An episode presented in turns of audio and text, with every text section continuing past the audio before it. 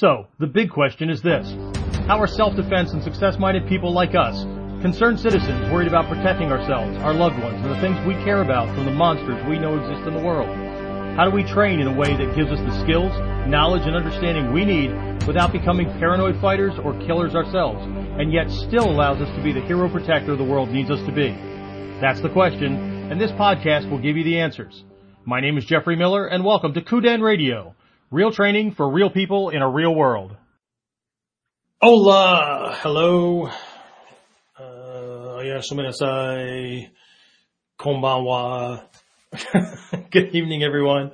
Dai-Shihan Miller here with our uh, 99th episode of Kuden Radio, the podcast for you wild and crazy serious martial artists, or I don't know, whoever else is showing up. Anyway, um, so um, let's see. Uh, like I said, uh, episode 99. So next week will will be like uh, triple digits. That's awesome. Um, anyway, uh, let's see. I'm sure people are just uh, finding their way in and all that, and that's fine. So let's just jump into things. Um, crazy, crazy, crazy career uh, in this martial art. I never set out to be a professional martial arts educator, professional martial arts instructor, whatever, but here we are, right? So make, make some adjustments here for the folks that are watching on video. All right. Uh, so anyway, uh, so like I said, crazy ride. Uh, a lot of you, uh, know my backstory and all that, but, uh, the questions still keep coming in about, uh, you know, how I got here and, and all that stuff, right? And I think this is, um, not that it's important that you know my story, but it's important that that uh, folks have like something right that drives them forward, right? Otherwise, this ends up being just like everything else uh, that can happen in our lives, where we we have good intentions, right, and we start it, and then for whatever reason, right, it falls by the wayside, right? It happens it happens uh, to my students a lot, right? And I get it, life happens, but at the same time, uh, you know, what keeps us going when life happens, when shit happens, right? So last episode, we talked about uh, this cognitive dissonance kind of thing where we can have uh, two or more thoughts that are competing for the same space, the same brain wiring, the same energy, and but they don't reconcile, right? They don't jive, right? So it's it's not like um, you know I'd like to have a nice house and these kind of styles of houses, right? Like, you know, a cabin in the woods or whatever, right? Is my kind of thing. That, that jives, right? So, but having a really nice house in the city and a cabin in the woods, but I can only ever see myself having one house, that doesn't jive, right? Or even worse yet, right? Um, like to have a nice house, but, um, I don't believe that I'm worth more than $11 an hour kind of thing, right? Um, maybe you can still come up with a nice house, but it's going to be eh, much smaller, right? Than maybe what you, uh, what you envisioned, right? So anyway, um, so people keep asking about this, this journey, right? Uh, and maybe, maybe in past episodes, uh, I haven't like, I don't know, described it well enough or whatever, but, um, finding to and finding a lot of these other things that I do, right? That, that kind of came as a parcel or that needed to led me to, right? Um, was part accident and part, um, part uber intentional, right? The to part was not intentional, right? So let's go back. Let's go way back, shall we? Okay. So there was this TV show that a lot of you could probably still find episodes on who knows, some of these free apps that are on Roku TVs or uh, maybe on YouTube. I haven't gone looking for it, right? But there was this TV show with a guy named David Carradine who was as un-Chinese as they come, but he got hired as this actor, right, to play this character uh, in a TV series. I believe that came out in the 70s. I didn't, I bother to look it up. Um, but it was called Kung Fu, right? And there was a remake that happened later on where he was really in the position of the original Chinese teachers that he had, uh, helping this other character, right? But the original series uh, has him leaving China, ending up in basically Wild West um, America, uh, and this was made kind of on the tail end of when um, westerns, right, were the big, were the big thing in uh, uh, in in American TV, and so it was how do we how do we um, how do we introduce this foreign kind of thing, right? Um, in in a way that American audiences will accept it, kind of like the original Star Trek, right? Um, that was a science fiction cowboy show, right? Um, and I, I know that because I've read the history on it, right? But it was this neat little package that allowed them to introduce social, the social concerns of the time, so to speak, racism and, and those kind of things, right? Uh, feminism and whatnot that they introduced through this, through this, um, this storyline, right? So, uh, it was a way to kind of introduce that, right? And, and Kung Fu was that way, right? And so if you, if you followed it, you, know, there was this, this, he was an Occidental, right? He was a, he was a, I think half, he's supposed to be half Chinese. Anyway, uh, was dropped off at an orphanage, right, in China. Uh, not an orphanage, but a, but a monastery, right? And they took him in and they, they raised this kid, right? At a certain point, he leaves and goes back to America, where at least one of his parents are from. And, um, you know, trying to find I can't remember exactly what he was trying to find. Was he trying to find his parents or his mother or something like that? It was probably the, the original Find My Mother story. Um, but anyway, uh, you know, he was trying to just get by, right? And so they're trying to, so they're trying to introduce these, these ideas of, you know, here's this pacifist, right? Who is just trying to make his way, right? So work for a couple of dollars here, a couple of dollars there. He's just trying to get from point A to point B. And lo and behold, he's always running into situations where uh, he needs to help somebody who is being picked on by, you know, bullies, people that harass, tough guys, whatever, right? But it's in this Wild West kind of thing, right? So there's gunfights, there's, there's, you know, guns involved, there's fist fights, there's whatever, right? But what really struck me as a young, impressionable, um, pre high school graduate kind of individual who also, again, if you know my backstory, right, uh, who was bullied quite a bit, who was abused in the home, um, whether it was words or uh, physical kind of things or whatever. So this kind of drew my attention, right? But what really got me was the the philosophy and the the intention. I mean, here's this guy knows all these fight skills, right? But he would rather not do any of this, right? Trying to negotiate either for him to not have to fight or for people to stop picking on the victim that he's kind of stepped in uh, to kind of help, right? That's what really got my attention because it wasn't like it wasn't like today's movies and whatnot where everything is all about um, it's all about the action, it's all about the fighting, it's all about the the dominate and crush kind of thing, right? Um, even the even the kids' action figures today, right, look very different than the original characters when they came out, right? I mean, it's, it's like they're jacked on steroids and a whole bunch of other chemicals that have the muscles, you know, oversized and they've got these mean grimaces on and all that. Um, I don't care if we're talking about Ninja Turtles or, or whatever, right? Everything, Batman, right? All these characters, right? They're just, they're in this super, they're less relatable by the everyday person, right?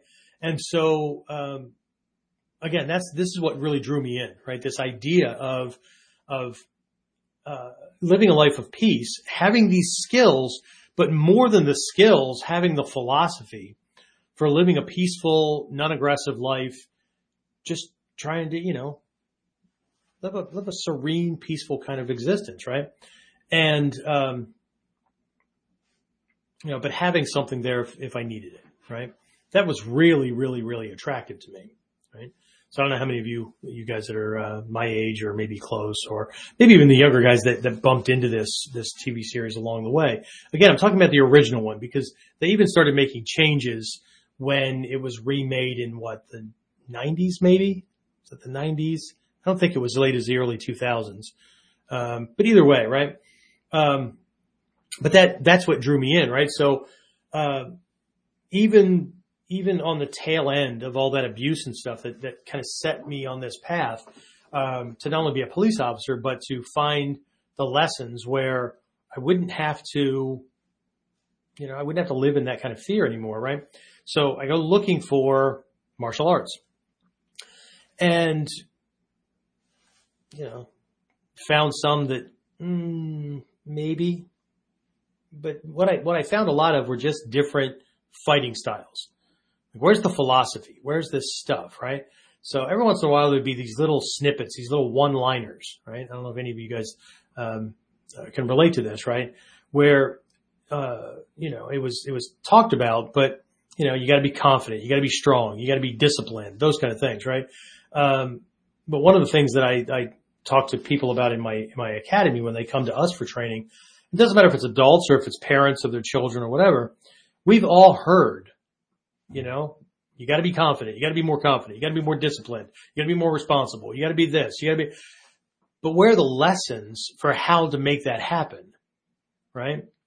And so that's what I also found within martial arts training. Right. Uh, I remember walking into a martial arts school right after I'd, I'd gotten out of the military. So we're talking, was it right out of the military? No, actually it was in my time, it was my, my seven month furlough, right? Uh, where I, I had gotten out and was, uh, trying to find a job as a police officer and, uh, eventually seven months later ended up reenlisting and going back in. But it was in this, in this time period, right? Where, um, uh, my wife and I were doing some things and I, I saw this martial arts school uh, on this little in, in, town square kind of thing. And, uh, it was close enough to where I lived that, I mean, it was still going to be a drive, but it was worth me going for if it was going to work out, right? So I walk in and really nice looking school, really nice. I mean, it had a little, uh, viewing area, kind of like we have, but there was a, there was a railing to keep, you know, people from going out into the official dojo training area. And, um, there's this lone student out there working on what appeared to be a staff kata. Okay. Pretty cool, right? He's in uniform.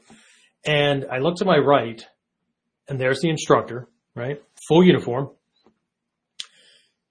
Kind of sitting very, very lackadaisically. Those of you watching video can see what I'm doing with my body, right? Just very lackadaisically, just kind of kicked back, right? Every once in a while barking an instruction, right? To the guy out on the floor. And in between the barking of instructions, there was the puffing on the cigarette, right? So um, you know, it, it, doesn't matter whether or not I'm a smoker or not. It doesn't matter or not, you know, to me, whether the other person is, you know, they, they have the occasional drink, they have the occasional cigarette, whatever. Um, I get it. Fitness and all those kind of things, right? What did bother me was this student, like this, cause the instructor let me know that this guy was there for a private class, right? Learning this thing. What bothered me was the teacher's demeanor and what they were doing when they were supposed to be helping a student. Right. So I said thank you and left. Right. Um, and never went back. Right. Uh, because again, not only was I driven, right, by the never want to be, never want to live in fear, like I was I grew up in, right?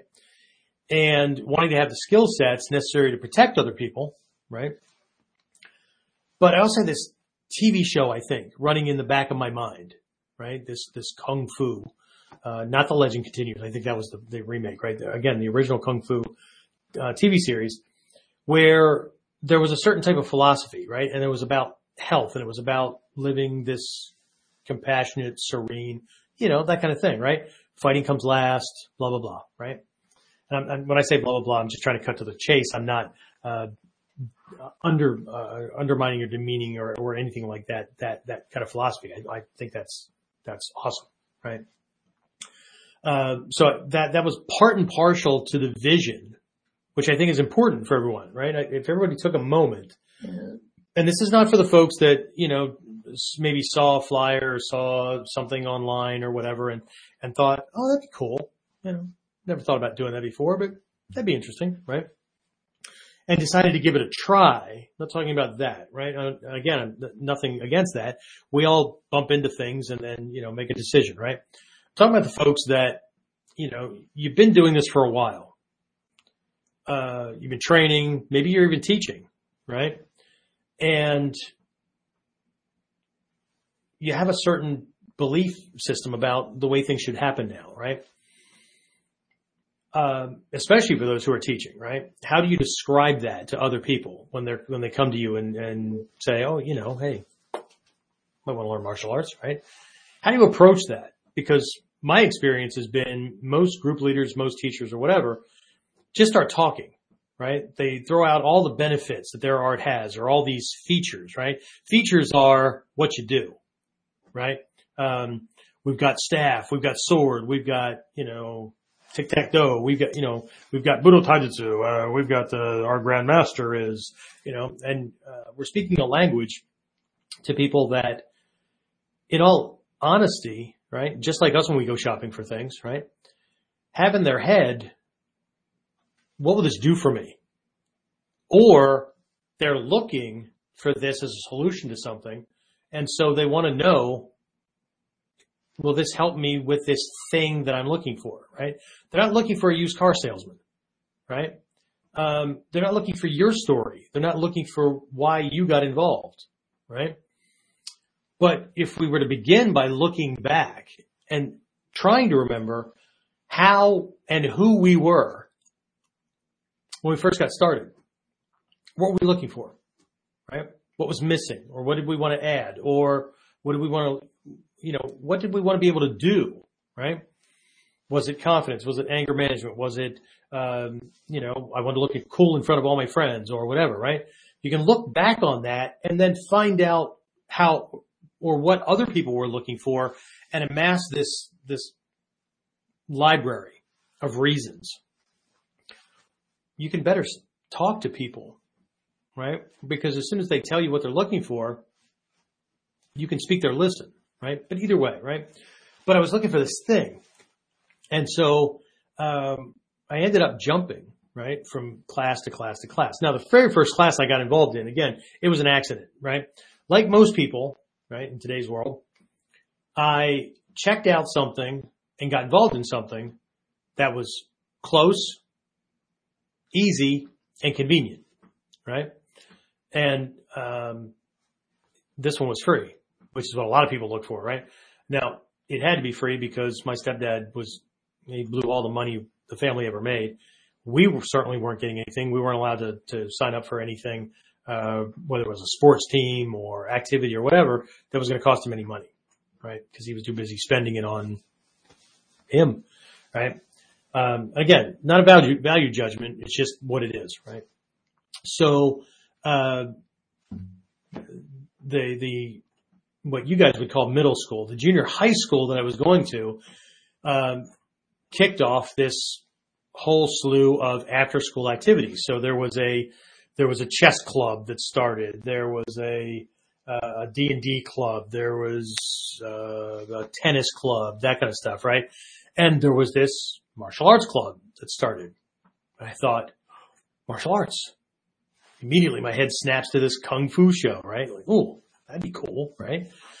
And on top of that, being a beaten, meek, weak, you know, young kid, low self-esteem, right?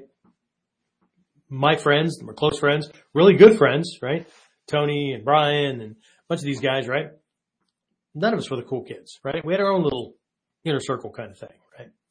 Um, but that also came with its own little kind of things that went with it too, right? So, uh, lack of confidence, uh, no sense of self empowerment, right? Uh, you know, that kind of stuff, right? So, uh, but the, the, here's this, here's this class, or here's this, here's this thing right after school. School's over, 20 minutes later, whatever, the, the club started, they ran for about an hour, hour and a half, whatever. And then you leave, you go home, right? And I, I walked to school anyway. I, I lived inside of a two mile radius, so there was no busting for me. I got a chance to walk, right? And, um, so I signed up for this class and, um, it worked for a little while, right? I went home. I was all jazzed about this and, and, um, uh, you know, stepdad listened and my mom listened and, oh, that's, that's neat. What's it going to cost me? Nothing. It's free. Oh, okay. I don't care. Right. Well, within three or four weeks, then he suddenly cared, right? I want you home after school. Um, now looking back on it, developing some skills, maybe it's not going to be so easy to land punches on me or hit on my mom or whatever, right? So, uh, but anyway, uh, one more than a couple of weeks, then, uh, yeah, you know, you need to quit the, quit the karate club, get your ass home right after school. Okay. I've always had, I wasn't a defiant kid because I was beaten, right? But this is one of those things. Have you ever had one of those things where you just had to do it, right? You just had to do it, right? And, um, I did, right? So, uh, next week I didn't quit. I went to class, went home afterwards, got grounded for a week, right? Get your ass home. I told you to quit that club. No good reason, just, you know, whatever. And, um, like I said, I got grounded for a week. So I was in the house, no friends, no nothing, right? So, uh, karate club was on a Wednesday, Wednesdays after school. All these clubs met Wednesday after school. And so, um, went home, got grounded, was off grounding the next Wednesday morning. Went to school, went to karate club, went home, got grounded for a week, got off grounding the next Wednesday. Same thing, right? Um, I don't know why, why I didn't get beaten for that. Maybe it was because I'd already learned how to block things and move, but either way, right? Um, and I continued to do that until the club was disbanded right? They just started losing people and lack of interest and whatever. And, um, you know, club was over. But either way, I, I kept doing that. And, um, then there was, you know, there was finding the occasional book or the friend that had learned some stuff and, and those kind of things. Um, it wasn't until when, uh, I got, got in the military, right? And got my, Thursday's class at 3 p.m. Uh, that's my joke, right? It wasn't exactly Thursday. I think it was a Wednesday and Thursday uh, class for police school um, to learn what I call the government six, right? These six techniques uh, that you learn that are supposed to cover everything, right? Everything that could possibly happen on the street. Uh, I, that's the government CYA. And if you've been in the military or law enforcement or whatever, you know that CYA stands for cover your ass, right? So that's for the department and the governmental body to cover their butt from law th- lawsuits. So uh, if the officer steps over the line or whatever, then you know their butt gets hung out to dry. Anyway, so it wasn't going to be enough. So then I started fishing. I started looking for things, right? And had gone through my fair share of martial arts. I mean, I literally went from um, uh, that experience to um, uh, on base, whatever was going on on the military post that I was training on. It's an army, so it's a post, right? Not a base. But anyway, um, uh, Taekwondo, two forms of that, uh, Kung Fu, two or three forms of that, uh, Jeet um, uh, form or two of Aikido, small circle Jiu-Jitsu, uh, just you name it, Goju-Do, Shotokan, went through these things just trying to find things because, but you know, now I'm a cop, right? Now I'm this, uh, military cop, right? Which means that everybody that I'm going to arrest, 90% of them are going to be, uh, trained killers. So, uh, not exactly the same as, uh, town cop. But anyway, uh, so now I've got an even more imperative need to, to get things and to make sure that I can handle myself and in a liability conscious way so that, uh, you know, I can come across as professional. I can protect myself and those who need protecting, and I'm not crossing any kind of legal line uh, to cr- cross from self-protection or restraint techniques and things like that into uh, what could be classified as assault, aggravated assault, attempted murder, those kind of things, right? Which is a, a big concern that that most, uh, I, I, believe that most self-defense and martial arts minded people uh, ignore right? They have these dumbass cliches like, you know, I'd rather be 12, uh, tried by 12 than carried by six. okay, if you really want to stretch it, me too, but I don't want to be tried by 12 either. Okay. Because there's a whole thing called trial science and there's this whole other realm of how that needs to be presented. And if you think that the system is going to be there to help you, uh, you better be able to afford one really, really good lawyer because public defenders get what? 50 bucks to 200 bucks depending where you are, right? You get this really small amount, right? To look at your case and sit there next to you in a courtroom and help you get the best sentence possible, least, no, no, no, no, no. Anyway, right? So there's all these things, right? So, but I had this to be, be concerned about, right? So I was going from, from system to system, teacher to teacher, all that kind of stuff, trying to find things that weren't just classical martial arts, weren't just, uh, you know, something where you got to go through this and it's going to take you two years before you can even apply something, um, whatever, right? I mean, and it had to match. It also had to match the kind of attacks that modern people were throwing, right? So, uh, you know, there was just this fishing expedition, right? So anyway, so when I bumped into ninjutsu, the first thing that really stood out was obviously the, the effectiveness of the techniques and, and options, right? What really jumped out was this, this idea that it wasn't really a style, that what I was looking at was something that provided a lot of options that would handle a wide variety of situations, right? So that was, this is for me, right? But the other thing was here's this philosophy stuff, right? Pretty decent, right? This, this, uh, the stuff that, you know, really had, had sparked my interest with this original TV show. But when I first encountered Ninjutsu, it wasn't like people today, right? You know, they're introduced to Bujinkan and Hatsumi Sensei and all this kind of stuff. And, um, you know, because it's Budo Taijutsu, right?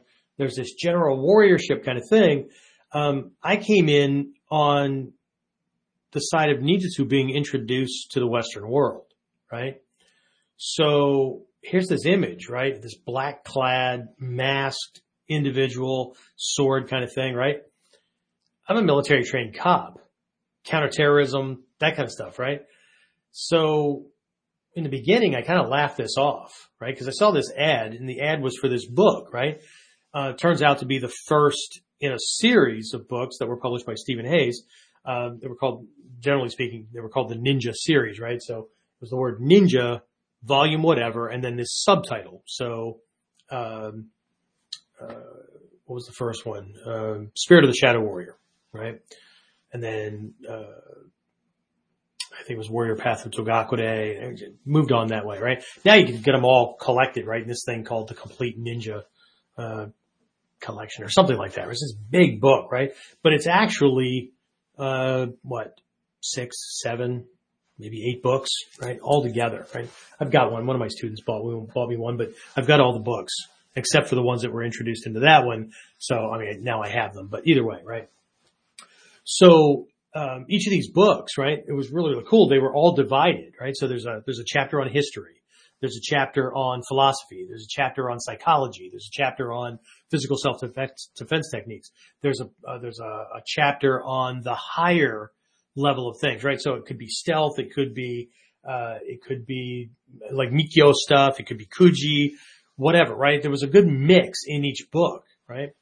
Um, and so this this really you know sparked my interest, kind of thing, right? And then you know diving into it. In the early days, it was really presented they, Hatsumi Sensei, Stephen Hayes, the whole group of instructors during that time really went out of their way to separate or to, to, to create a, a difference, right? To highlight the difference between ninjutsu and what everybody else was doing martial arts wise, right? So are we doing this ancient martial art? Well, there's martial arts aspects to it, right? But there's all this other stuff, right? And that's what a lot of people today are missing. There was all this other stuff, right? So we didn't wear martial arts gi, right? We didn't wear uh, or dogi. We didn't wear these things, right? We wore uh, uh, combat uh, fatigues, cargo pants, you know, uh, military web belts that were the color of the rank and, and things like that, right? Again, it was set out to differentiate things, right? Other lessons were brought in, not brought in from the outside, but were highlighted within the art. Again, stealth and survival skills and uh, meditation and all this stuff, right? That the literally drew hundreds of thousands of martial artists who apparently shit we're all looking for the same thing as well and we're disappointed. I mean, they, they learned from these other arts that they they had been studying, but it wasn't what they were looking for when it came to warriorship and this, again, philosophy, psychology, all of this stuff that supposedly was passed down by past masters. But by the time we got to it and jumped into these classes, what we got was fight skills and some self defense and the way to win tournament or the way to win trophies and, and belts and whatnot in tournaments. So, uh, a lot of us were kind of disheartened from things. I mean, we were doing things because that was what was available, right? But again, you know, my first thing was the same thing that most people do, right? It's convenient, right? I'm, I'm willing to drive that far to that class or that's on my way home or, uh, whatever, right? Um, that's what was available, right?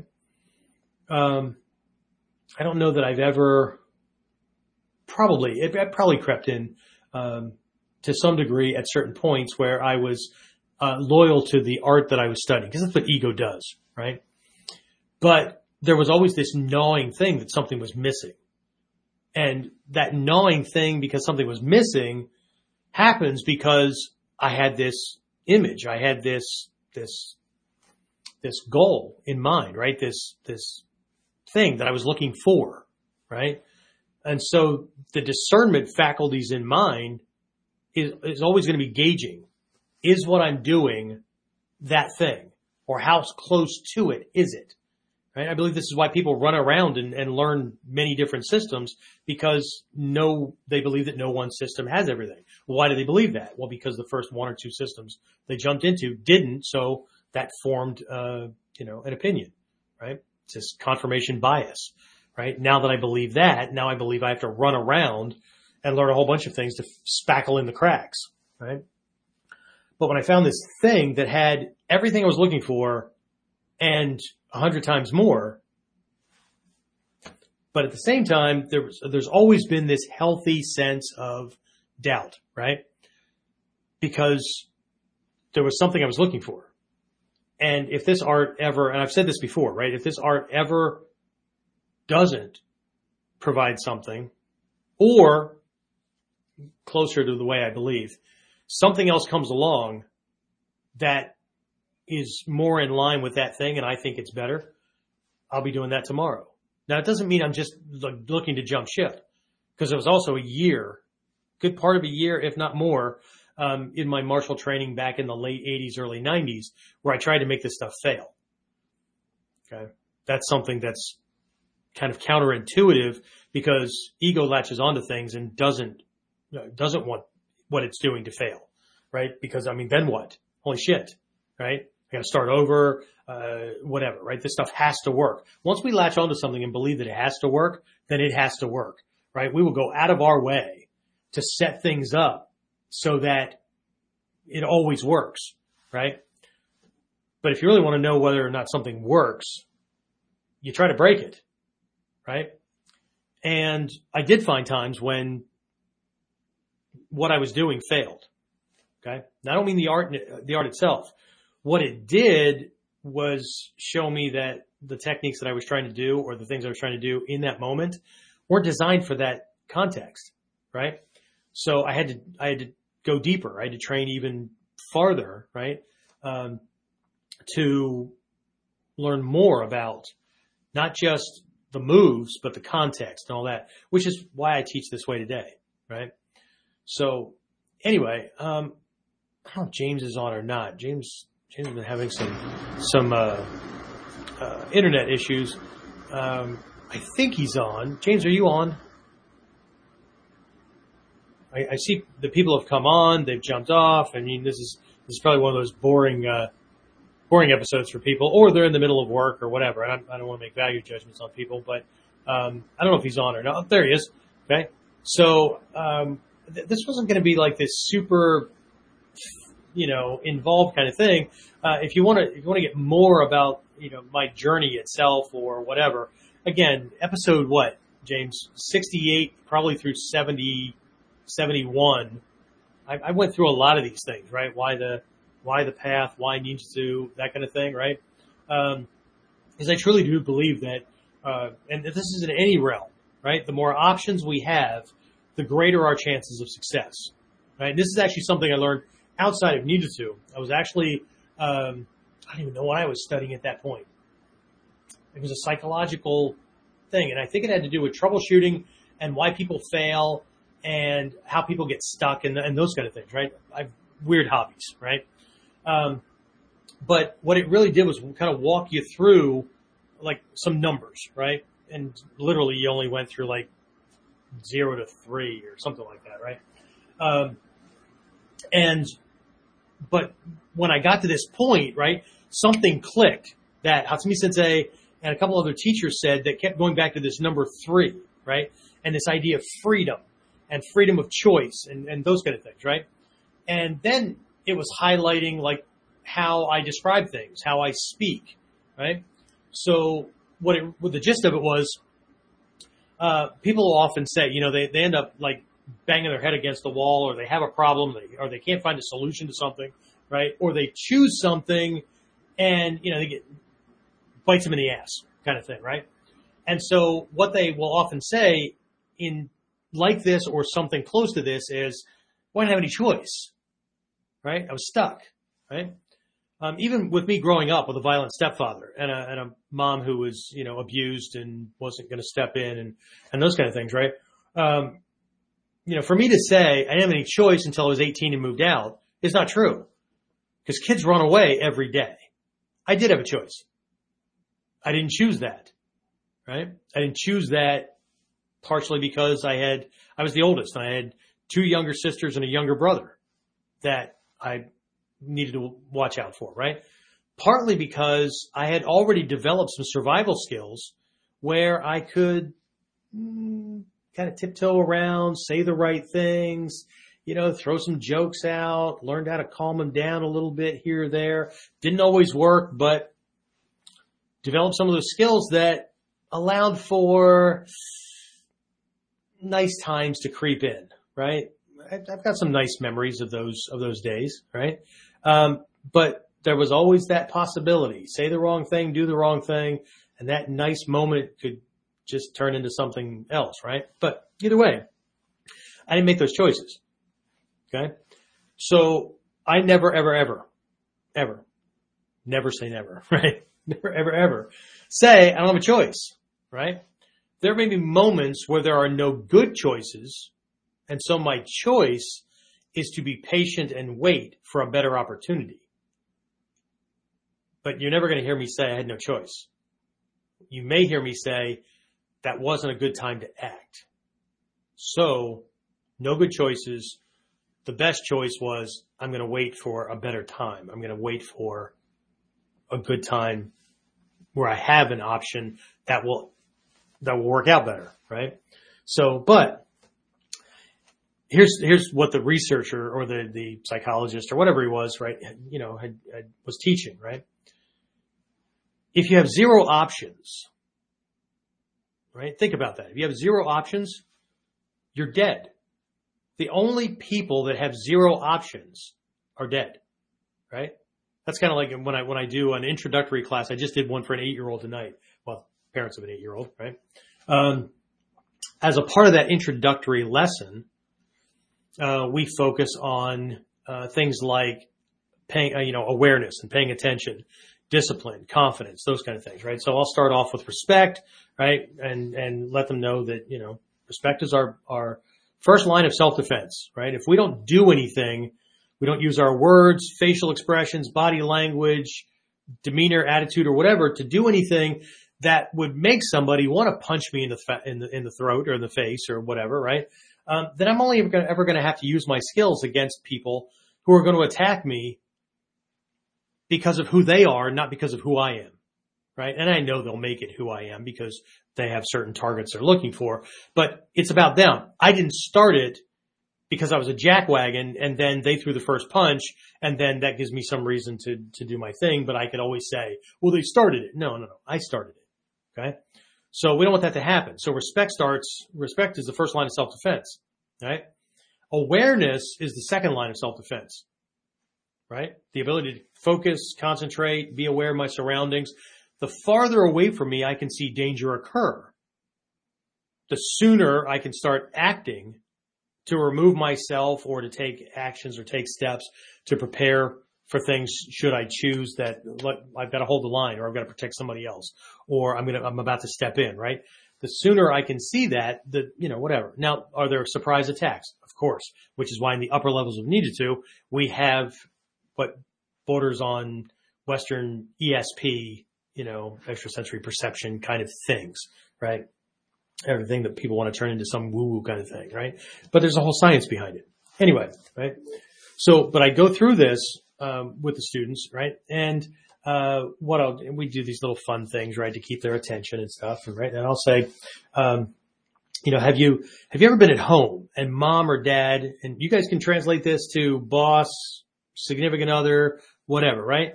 Um, where they wanted you to do something, and you either thought or said these words. Oh man, I don't want to do nothing. And maybe there weren't words that you thought, but it was that feeling, right? Uh, right? Teenager, Ugh, right? so, um, you know, and most of them admit to it, right? Someone will go, not that I could think of, and then the parents back there laughing and burying their face in their hand or whatever, right? So, um, I very, very quickly remind them, okay, so we're gonna, we're gonna do this attention drill because I want to see if you can if you can stand still and control yourself, right? Which is about discipline, right? And you can focus. Um, I just want to see where that is, right? Um, but I also want you to understand that to say, I don't want to do nothing, right? I don't want to do anything or whatever, right? Um, it's really impossible because you're alive. The only people that can do nothing are dead. The only people that have zero choices are dead, right? Okay. So there's this thing, right? I mean, we need to get our head wrapped around these things, right? If we're going to make strides, I don't care if it's toward our black belt or next level black belt or, or more success in our lives instead of blaming other people or whatever. We need to listen to what we say. We need to listen to the things that we've inherited from other people, right? This, this mass hypnosis shit that everybody's under because it allows them to shift blame, right? And kind of accept less while being resentful of people that have more, right? So we can start by listening to shit we say, right? And one of those things is, I don't have a choice. I don't have choices. You understand. I do understand. Okay. I came from that direction as well, right? I'm not dead. So therefore I have choices. I may not in any given moment have good choices. So I choose to wait for a better time, better choice. It's called patience, right? Good ninja skill. So anyway, um, zero, right? No choices, zero. If you have zero choices, you're dead, right? If I only have one choice, right? I'm a slave, right? Because sometimes when people say, I didn't have any choice, I didn't have a choice, right? What they really mean is that's, they had to do that or they were going to be in trouble. They had to do that or, uh, they weren't going to get some benefit from somebody or whatever, right? Um, if you only have one choice, you're a slave. Okay? And you're a willing slave because you accepted the fact that you only had one choice. Okay? Because you always have the choice of walking away. You always have the choice of saying no. You always have the choice of holding out for better. Right? No matter what somebody does to us, and I know how difficult that can be sometimes because I know how bad the beatings can be. Right? And that includes verbal, emotional, those kind of things, right? But this goes to self value, right? Goes to self value, right? We will accept less crap and we will um, seek out better for ourselves when we think better of ourselves. Okay. And I don't want to hear this. You don't understand. Yes, I do. I started at rock bottom. So no, Okay. I'm just, you know, you can believe what you want as long as it makes you feel good, but it's wrong. Okay. So if I only have one choice, I'm a slave, but slaves are complicit in their slavery. Okay. And I know I'm going to get a rash of shit about that. Right. Oh, you don't understand, you know, whipping and chains and really explain to me then the underground railroad. Explain to me the escape routes. Explain to me all the networks of people that help them. Explain to me laws be damned, mass belief be damned, whatever, right? There are ones that were like, screw this, I am not staying here. Yeah, well, they could get killed. Okay, the fear of being killed, beaten, your family being that, that, done or whatever. Okay, if it makes you comply, okay, but you still made the choice, right? So, but either way, zero, dead. One, slave. Finally, I have two choices, I have a dilemma, right? But a dilemma is only a dilemma because I've got two choices. They're equally good or equally bad and I don't know where to start. Well, if that's true, if the outcomes are, uh, you know, both of them are, uh, you know, they're going to move me ahead like half an inch. I mean, it's not like, it's not like they're going to move me like way where I want to go, but they're not going to make you back up. Okay. Then pick one. Or option three, you always have an extra option. The extra option is wait. Now, most people wait. Okay. It's a really good book that I suggest everybody read. Okay. I know since I've been throwing out books that, uh, most people, because it doesn't have the word ninja or ninjutsu or warriorship or whatever, right? Of course, then, you know, they think I'm nuts or retarded or, uh, you know, it's stupid or, you know, whatever, right? Uh, like when I threw out the book, uh, influence, right? Uh, believe it or not, I have some really close students that brought that book in and went, holy shit, this is a really good book. I know. right? So, or, uh, Napoleon Hill's Think and Grow Rich or the, his bigger series, uh, The Science of Success, right? Those kind of things, right? Um, The Art of War, right? By Sun Tzu, these kind of things, right? Well, at least that's closer, sensei. That's closer, right? Um, you know, uh, Zen in the martial arts. Well, that's at least closer. You know, how about Zen in the art of motorcycle maintenance? Okay. You can find it in anything that you do, right? So, but here's one, right? This one's called, uh, Oh, the Places You'll Go by Dr. Seuss. Don't write off the kids' books too much. Okay. His other book, Horton Hears a Who, was actually dedicated to a Japanese Buddhist priest uh, that he was friends with.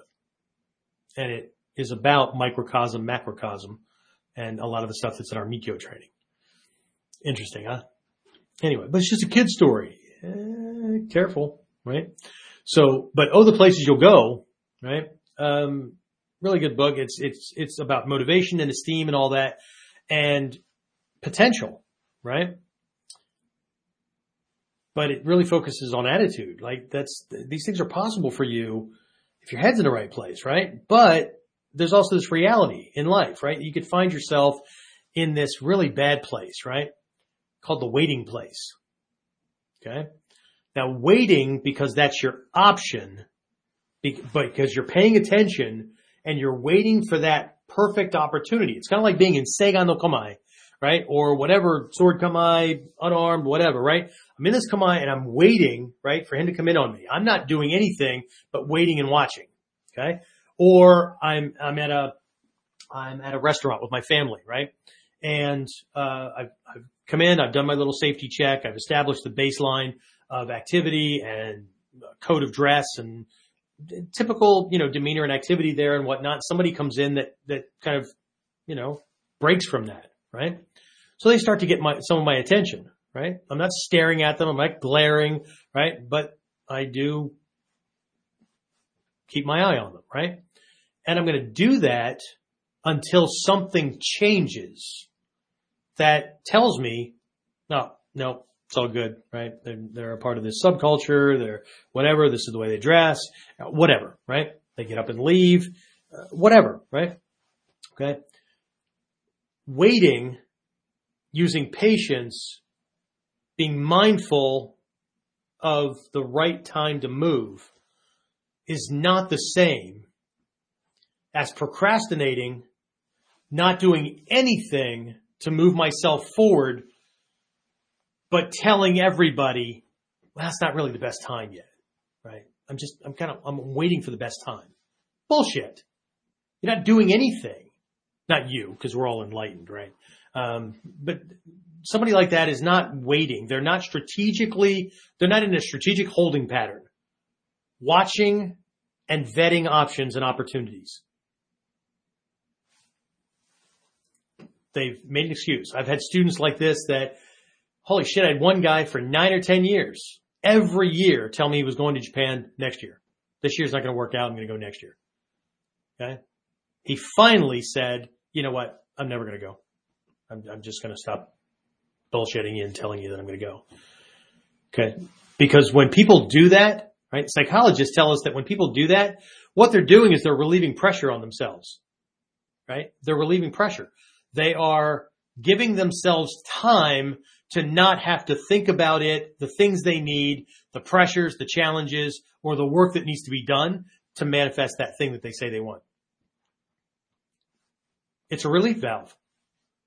They're not strategically, they're not in a strategic holding pattern because they know they need more time to act, right? I can't do it this year. I'm going to do it next year because there's already things I'm committed to this year.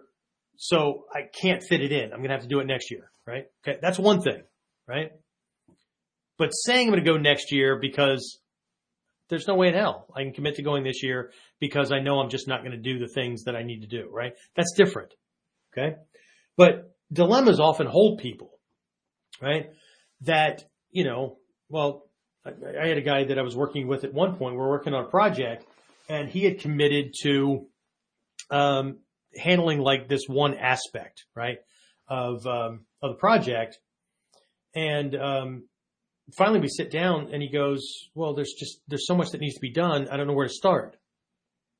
I said, well, which ones are the priority? Well, they're all a priority. Well, if they're all a priority, then none of them is. Um, or if they're all a priority, it doesn't really matter which one you pick then, does it? Because as soon as I pick one and start working on that, the next hot button will become evident, right? But people will, they'll, they'll it's called paralysis through analysis, right? They've looked at all these things and then they are stuck and they don't know which one to pick, right? I don't know, I really don't know which way to, or where, where to start. Okay. I've been wanting to do martial arts for a long time, but I don't, don't know where to start. Uh, pick up the phone and call a teacher, send an email, um, and ask, how do I get started? What's, what's the first step? Okay. Well, see, but I don't have any in my, in my local town. So, and they like, they're all way away from me, right? And I, I can't travel, um, can't, right? Can't travel. Can't usually means won't, right? Um, uh, oh, and what the other big one is, um, uh, well, uh, online training and, and, video training sucks. Um, I'm not going to do it until I can be in a dojo. So something to move me forward until what? A, a random teacher sets up shop in my town and then hopefully I'm still interested then, right? Whatever, right?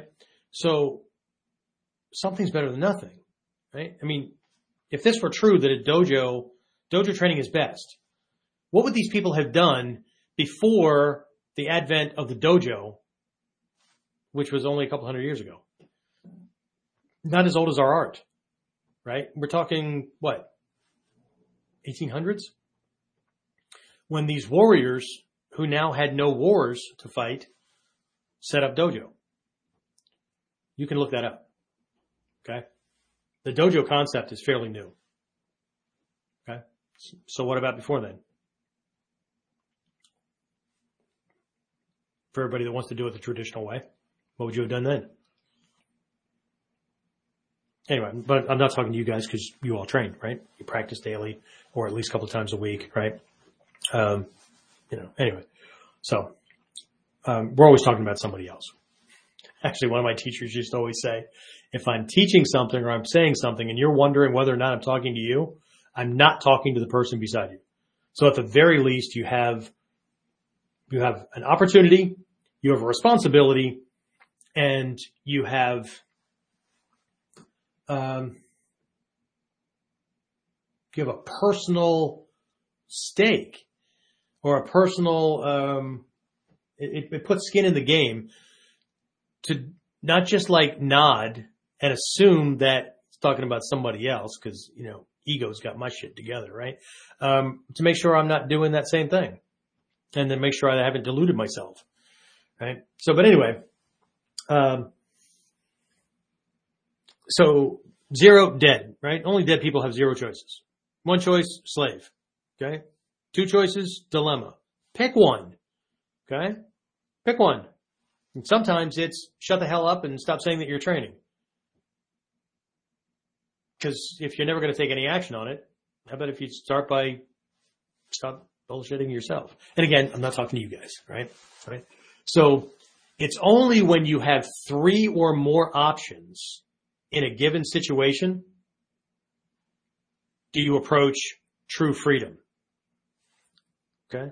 True freedom. This goes for, this goes for everything. This goes for relationships. This goes for job searches, right? These people are like, uh, you know, I, I've, um, uh, I've been looking everywhere for a job. How many applications did you fill out today? How many did you fill out yesterday? How many did you fill out this week, this month, this year? Okay. I think I told you my, uh, this story of one of my uh, students' wives, Sarah, uh, was between jobs at one point. She was unemployed for three months. Three months. Okay. Making all these fingers, right? Three months. Okay. During those three months, she sent out 300 resumes. 300. That's somebody who's looking for a job everywhere. Okay. But some people, they'll put one in, don't hear anything. They don't call, they don't double check, whatever. Right? Plaster the area, right? Yeah, but I mean, like, what if they all call me? One, that won't happen. And two, if more, if a bunch call you, now you've got leverage. Unless, again, you are afraid that if you don't say yes to the first guy that comes along, then you won't have an option. Again, this goes back to self value. Okay. Options, options, options. Okay. Um, and becoming somebody who's valuable, right? Uh, Earl Nightingale. At least that's who I got it from. This is a guy that started the whole uh, personal development success trend and all that stuff way back in the day. Uh, I think it was the 50s, 60s, maybe 50s, I think. Right. Anyway, um, I can't remember. He who actually said it, uh, or he was calling on uh, research by somebody else. Anyway, the formula, right, for getting uber successful, right, and to establish value, right, is in how difficult you are to replace. How difficult you are to replace is, is a combination of two things. One, how well you do what you do, plus the knowledge that you have, the extent of the knowledge you have in that area, and how difficult it is to replace you in that thing, right? You make yourself irreplaceable or virtually, right? By being better at what you do than everybody else, being more valuable to the organization, right? Or the group that you're in or whatever, that replacing you would make them back up. But people don't do that. They do barely enough work to not get fired, bitch and complain all the time that I'm, getting, I'm not getting paid enough to do this. But they're working in a job that practically anybody could do or could do with minimal training. Right? If the company has a whole list of applicants that fit that, that, that are capable of doing that, right? Okay. The easier it is to be replaced, right? The lower your, the, the lower the, the paycheck. It's just the way it works, right? You're not as valuable. Not saying you're not as valuable as a person. I'm not talking to you anyway. I'm saying using you as a general thing because I'm worried about, I'm always worried about triggering people, right? They start a shitstorm on, on Facebook and social media platforms, right? It just makes me chuckle and be a bigger asshole. But anyway, um, so people want more of a paycheck, but they want more of a paycheck in, in, in jobs that teenagers can do. Okay. And don't tell me I don't understand. Yeah, I do. Okay. What allows me to do what I do in the corporate world for Nissan North America and, and major medical groups and all that kind of stuff is because I think differently even from the way most security professionals think. Okay. Replacing me is difficult. And if they're, if they are going to swap me out for somebody else, they know that they opted for the lower price tag and that comes with lower, less experience, less knowledge, less troubleshooting skills, all that kind of stuff, right? Of course, there are some people that think that, you know, that, that have the Walmart buyers uh, thing. I'm not knocking Walmart. I shop at Walmart too for things that I'm not looking for top quality on.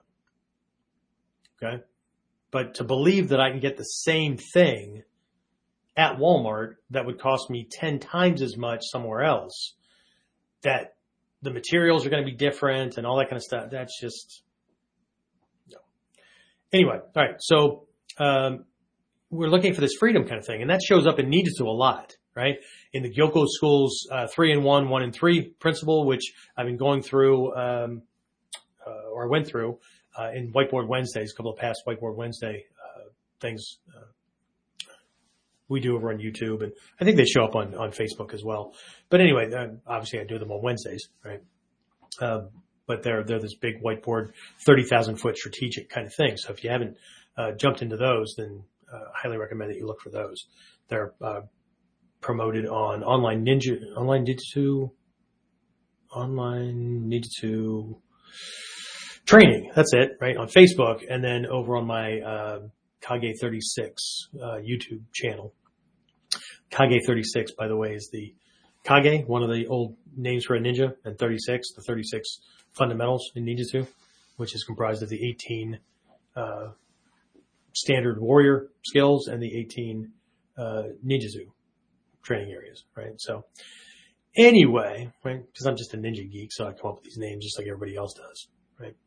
Anyway, so um, but if we're looking for this freedom, if we're looking to be able to produce more results and all that, then we need to create more options or we need to be more open to options, right? And so anyway, right? So, I mean, I, I was jumping around through all these different martial arts, right? And I had options, but the principles and concepts didn't match up so well, right? I had to, like like putting together a, a, jigsaw puzzle, right? And well, they look close, so I'm just going to jam the tab into the slot there, right? And, and it's jagged and rough and everything, but you get the general gist of the picture. Uh, yeah, no. Okay. So anyway, um, I I don't know if, uh, if James is on or not. I'm going to check over here and see if James, are you on there at all? I see a dark picture. Oh, you are. Yes, sir. Fantastic. Look at that. There's a voice. Now there's a dark rectangle at the bottom. Are you having internet problems again or? Yeah, it's continually disconnecting it. So I cut the video stream trying to save on bandwidth, see if it would help. No worries. Uh, we should just send the Koga Ninja Band into into your local. Uh, no, never mind. That's, that's anyway. All right. So uh, any questions or comments come in? I, am seeing people come in, go out, come in, go out. Um, our little counter in here goes up and down and all that kind of stuff and fluctuates. Um, who's on? Who's who's consistently with us? I saw a couple of notifications pop up of people that were uh, sharing different things, I, but you can't see anything. I didn't see any questions. It keeps resetting it time it kicks out. Oh, for, oh, for you. All right. Well, let me let me take a look here. I typically don't like to bring this up because I don't want it to show up on the on the screen. So I'm looking at it. Is it showing on the screen at all? Because I'm always suspect of when uh, when uh, what do you call them? Uh, the hackers jump in, right? So, oh, Julia liked and shared again. Uh, let's see. So, hello, Julia. Jen Votel is on. Uh, Darren's on. Hi, Darren. Um, let's see. Yep, Japan is closed right now. You're absolutely right. Uh, no, it's not showing. Thanks, Jen. Okay, so yeah, I don't see any questions. Maybe this was just a boring thing, kind of thing, but I did put out that I would answer any training related questions that people had. So uh, if anybody has any, uh, I'll be more than happy to answer that for the next couple of minutes. And if not, then um, we'll go ahead and wrap this up. Let's see. Stan's on. Stan's one of the guys going through my uh, instructor training program. Uh, Stan's all jazzed about helping things grow. So as of tonight, where are we? As of tonight, uh, as of tomorrow, uh, they're already paid for for their their uh, program or whatnot, but she starts tomorrow. As of tomorrow, we will have crested 50 active training students. Not bad after uh, pulling things out of the COVID crap. Um, let's see, but my goals are ginormous, so Anyway, uh, let's see. Not boring at all. You always give excellent reminders. Oh, good. Well, as one comedian that I saw one time, he said, "My job is to is to let you know about stupid shit that you may not have thought of, or to remind you of uh, things that you forgot to laugh at the first time." So, uh, reminders are not a bad thing. Let's see. All right let's see, somebody just had, somebody else popped in something and I missed it. Ann Smith. Ann Sama, are you on? Let me scroll along here and see if I can find. I'm only seeing, I'm seeing, let's see, Julia's over on YouTube, Facebook, Facebook, Facebook, YouTube. I'm still listening. Excellent. Uh, did Hatsumi Sensei retire? Yes, Hatsumi Sensei retired. Um, it's funny. People are still calling me Shidoshi.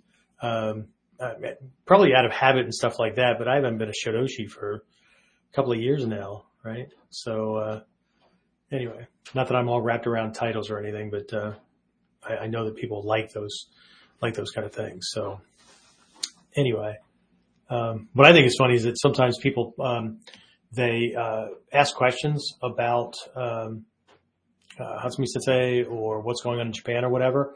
Um, but they've, uh, these same people have plastered like all over Facebook or whatever that they're a personal student of the same person. So I'm confused, right? Anyway, I don't stay confused. I just, I, I know how ego works, right? So anyway, uh, let's see, I thought I saw something from Ann Smith. Ann, where are you? Let's see and James got booted off again. James been having some uh, heck of a problem on his end um, with uh, his internet service provider. Oh, there we go. I, I see it now. Let's see. Uh, oh, okay. Well, it wasn't for Kuden. She was actually responding to something else that I sent her. That was uh, something about uh, if you're really going to be studying classical uh, philosophy, right? Now I was on the Western side, like uh, Plato and, and the, things like that. But um, this is this this goes to what we're uh, we're doing anyway. I think one of the one of the big things that get among lots, right? But one of the big things that gets skipped over a lot uh, by people who are supposed to be serious students is they don't spend any time or they spend minimal time pick up little snippets, right? And, and, then they can regurgitate it, right? They can just repeat it, right? Like that makes them knowledgeable, right? It's, um, it, it's that thing that I was talking about a couple of episodes ago, uh, with regards to that book, um, Cutting Through Spiritual Materialism by, uh, Chogyam Trungpa, who was a Tibetan, uh, Tibetan, uh, Buddhist monk that had emigrated to the United States in the 70s, I think, right? Uh, but this cutting through spiritual materialism had to do with ego grabbing a hold of certain things, including um, spiritual uh, studies, right? And then taking these little shortcuts and memorizing things um, so that it could it could sound like it was already enlightened. uh, or saved or whatever the word happens to be in whatever area, right? Um, because it's the it's the easy thing to do, right? Ego doesn't like to give up uh, control, right? So um, uh, anyway, so but they're, they're the, again there are these three lords of ego, uh, and one of them has to do with uh, latching onto these things. But the hard part, right, is in we have to remember that we are studying uh, obviously it's going to turn into a Western thing, right? Uh, it's going to turn into a Western, Canadian, uh, American, Australian, whatever, right? Your uh, England, English kind of thing, or whatever, right? Wherever you happen to be, because you're bringing it into your culture, right? But the source, right, was Japanese, right? And this this thing that we've we've kind of imported is a Japanese thing, right? And uh, this came up in in a in a uh, in a class in Japan one time and I, I, can't remember which students I had with me, but um, uh, one of the Japanese master teachers made a boo boo, right? And it it pissed off Hatsumi Sensei off enough that uh, there was this big thing. I I, am pretty sure I mentioned this in a, in a past episode, but uh, one of the things that really came up was it is our responsibility as students, right? It's always the student's responsibility to learn the culture to learn the philosophy, the understanding, all that kind of stuff, right? Um, so that we can learn the lessons properly. But often people don't do that, right? What, what people want to learn is, uh, they want to learn the cool moves, right? They want to impress their friends. They want to be that powerful kick-ass, uh, killer or whatever, right? While being able to speak like they're humble. Okay? Because walking the talk is not as easy as learning some moves and looking like you walk the talk, right? It's very, very different, right? So, um, our school, our academy and, and the seminars and stuff that I run are, are set up understanding that many people come to the training for their own, own personal reasons, right? So, um, that's why I offer as much of this stuff within Ninjutsu as was possible. Um, but at the same time, we're still, you know, we're, we're offering everything. There's lessons in, in all of these things, right? And, um, it's important that, that folks are clear, like I alluded to with, with my journey, right? Um, what was I looking for, right? Uh, you got to make sure you're getting that. You're not just, you're not just, um, I don't know. People like to say, I'm an empty cup. I'm an open book. I'm a blank slate. Uh, fill me up, sensei. One that's perverted. No. um, no, I, I, that goes back to being a slave, right? Or I want to be a disciple or why? Right. And, and here's a, here's something. Here's this question. I, I know I mentioned this a, a bunch of episodes ago, um, that came from this meditation one of my teachers had me go through, right? What makes you worthy of getting the lessons? Right? What, Uh, this is not a demeaning thing, right? This goes to self-worth. What are you going to do with it? Right? What is it that you're looking for? Right?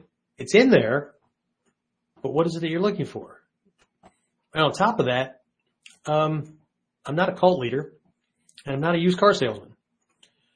I had two of my instructor trainees uh, with me tonight during that eight that eight year old um, intro, right? So they could kind of get an idea of how I do it and the flow and, and the logical steps.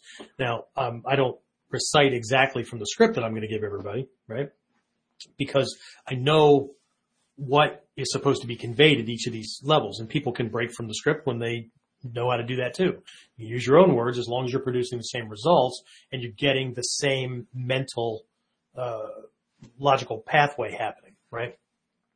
Not manipulation, not anything. It's helping somebody understand things in a certain order that's, that's connected, right? So they can make a definitive yes or no decision at the end because they have the information they need. You've moved them in a logical sequence and not been confusing, right? Which is basic communications, right? Um, you would think. To me, it's basic communications. It's, it's not the way most people communicate. Um, and I'm listening for certain things. I'm gathering certain pieces of information. It's the ninja side of things, right? And I'm focusing on those aspects of the art that that person is looking for because they're looking for solutions to a problem. Don't feel strong enough, don't feel confident enough. I want my child to be more confident, more disciplined, uh, have better anger management skills. Uh, yes, I want to learn, I want them to learn how to defend themselves because they're being picked on or bullied or I can see the way the world is going or what. Okay, great, right? This is about them, right? But I'm not a used car salesman. I'm not here to convince everybody that Ninjutsu is the best thing that ever existed or whatever I'm doing is the best thing that ever existed. These things are best for me. So that's that. Uh, Ursula's on. I have a question. Is it procrastinating to plan to do something a different day and then doing it when you plan to? Nope. That's called planning. That's strategic planning. That's not procrastinating. Procrastinating is putting things off that need to be done because you don't want to do it. Procrastinating is delaying the inevitable, right? Putting off till tomorrow, which you can do today. And you know, the, you know the trick about tomorrow, right? Tomorrow never comes. Right? When that thing you call tomorrow comes, it's a today. Right? What's that one, what's that old saying? Uh, yesterday's a memory. Tomorrow's a dream. The only opportunity for, uh, action, results, or, uh, anything is today. Right? Um, now here's, here's an irony for you. On a, uh, my ex-wife and I had a ring and we really did believe in the whole forever kind of thing. And uh, as a matter of fact, the ring, uh, I don't know if you know what a Mobius strip is. Let's see if I can just create something here. Oh, let's see. Let's use a strip of paper this way. Right? For those of you who are on video, for those of you who don't know what a Mobius strip is, there's Google, right? For those of you who are watching video, you're watching me do a magic trick. Anyway, I'm tearing a piece of paper, right? So if we take a, a strip of paper and connect it end to end, right? We end up with a ring, right? So here's the trick with this though. If you take a pen and you put it on a spot on this ring and I draw a circle, I'm going to come back to that same start point, but I'm on the outside.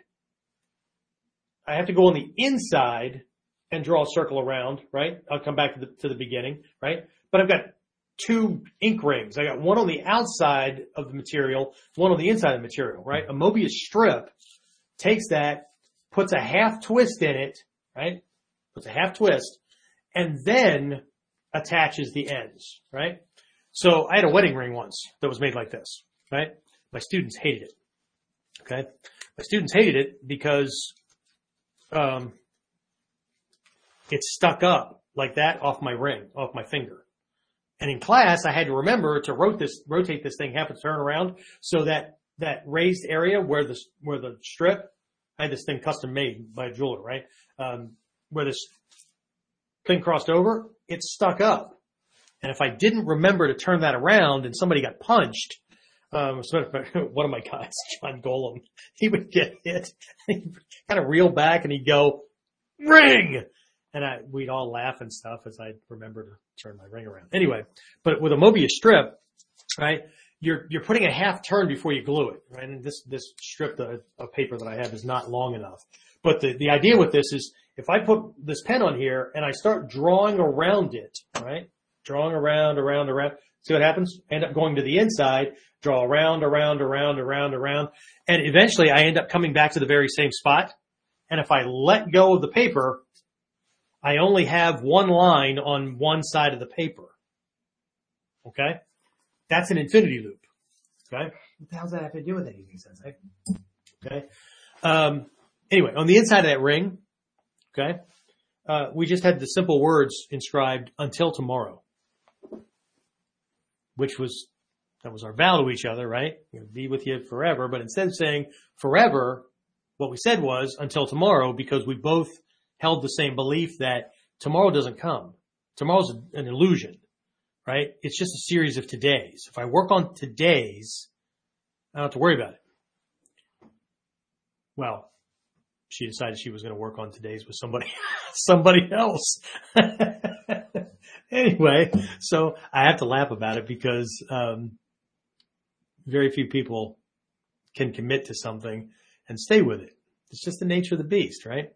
Um, I, I have a lot of, uh, a lot of, uh, respect for those people who can do it, but at the same time, I have more respect for people who have a vision know what it is that they're committing to and then committing to that thing is easy because it's not that they don't quit. It's that this thing that they want is more important than anything that could get in the way. Some people don't want that, right? They want rank or they want prestige or they want people to look at them like they're something special or whatever. They don't, the end result is not what they say it is. The end result is, you know, you need to see me like I'm all that in a bag of chips. Okay. Because I don't know. I want to be seen that way.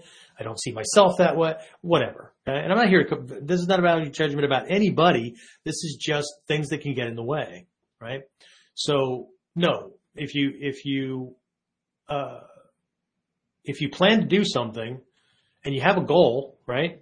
I don't care what day it is, right? And you do it and it's done by that day or before, that's not procrastination, right? That's, that's strategic planning, right? I, I'm going to do this thing.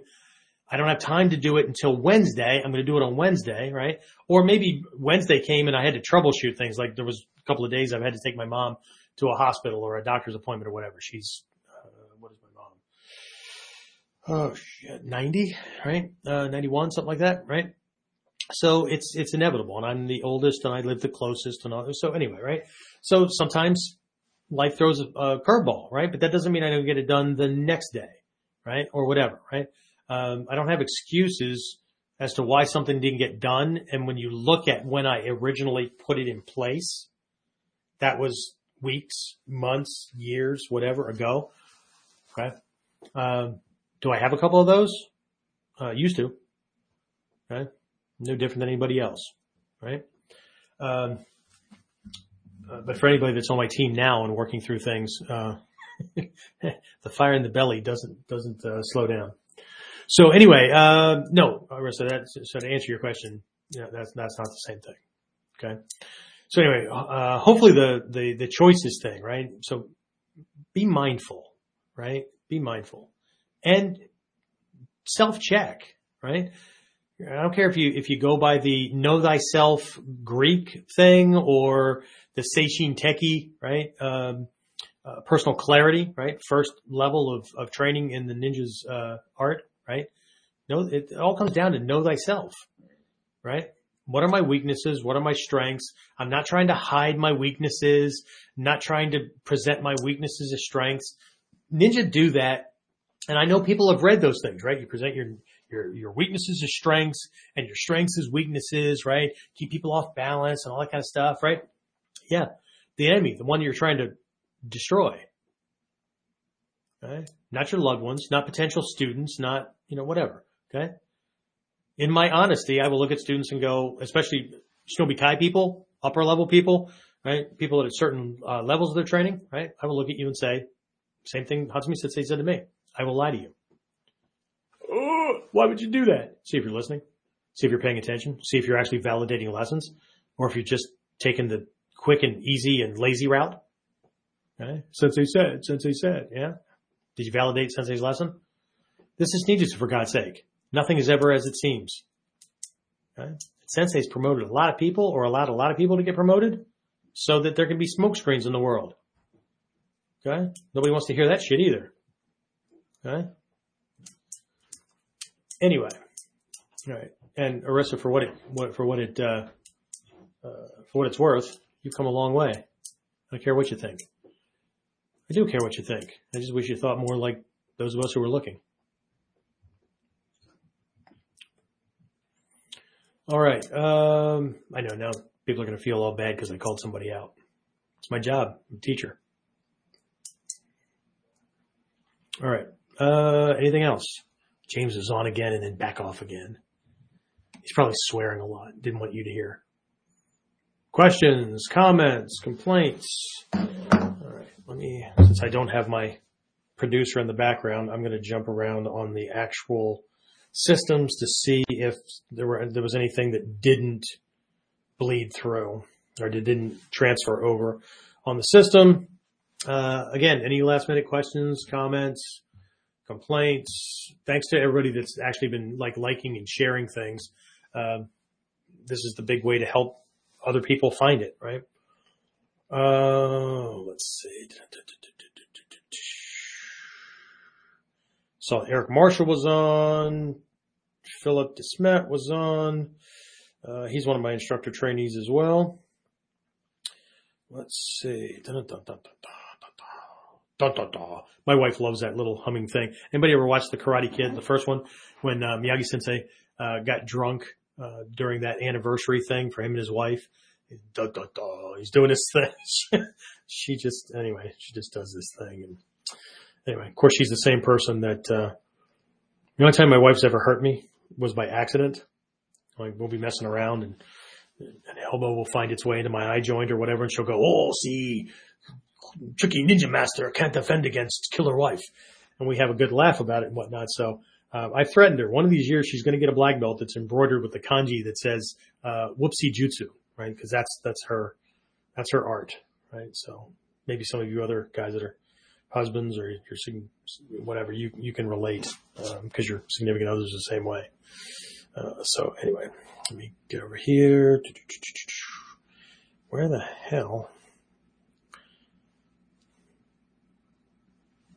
We're over a couple of places on Facebook. So bum bum bum bum bum bum bum bum bum.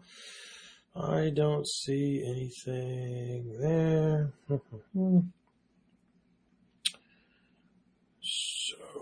All right. I don't see anything. So, um, but I'll double check later, or James will double check later after he's got through his little fiasco.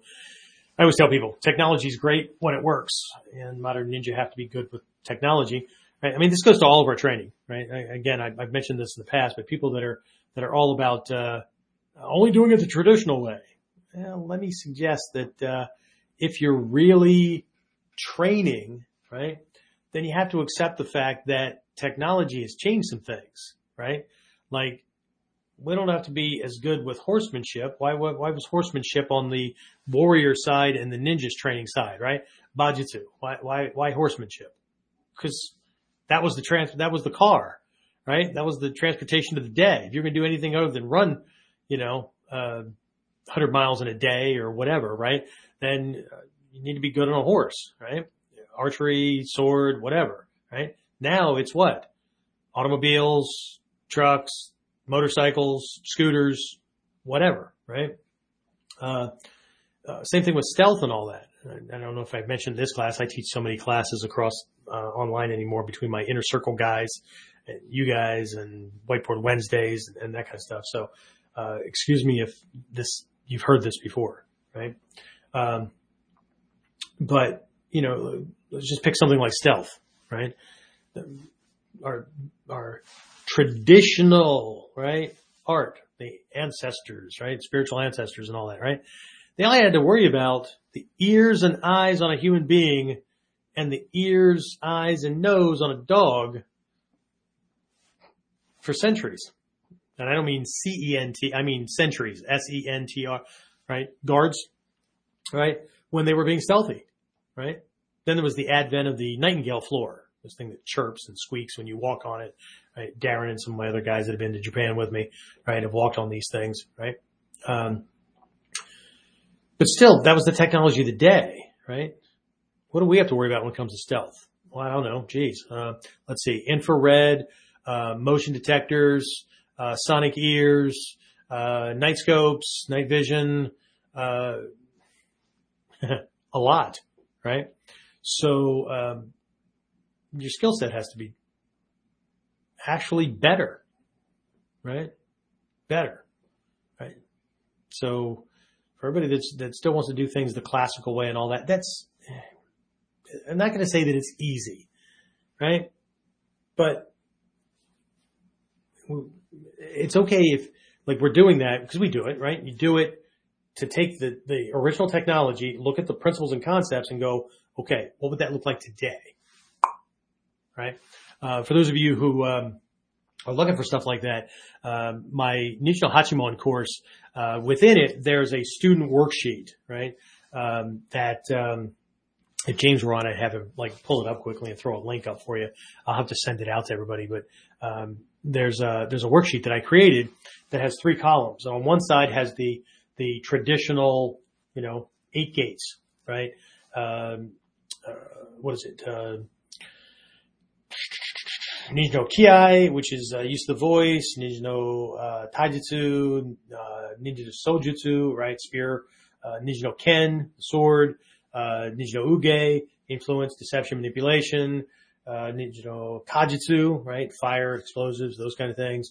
Um, do, do, do, do, uh, Ninja Kyomon, right? Is uh, education, study and all that, right? Um, and then in the middle, it's the principle, concept, what's being conveyed, what you're doing, right? What the weapon is for, right? And then, um, on the right side is the modern equivalent, right? I mean, people look at it and go, well, see, shuriken and, uh, spear and sword and see, okay, I get it, right?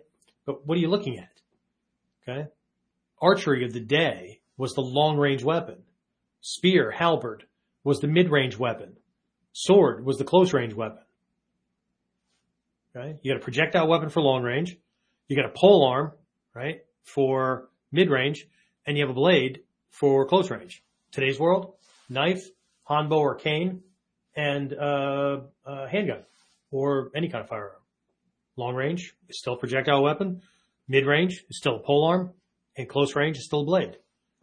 Right? Being able to convert those things instead of just memorizing things and regurgitating them like, see, this is the official thing, or the other side of things where, see, everything's, you, whatever, you mix some stuff together and uh, ninjutsu can be anything you want it to be.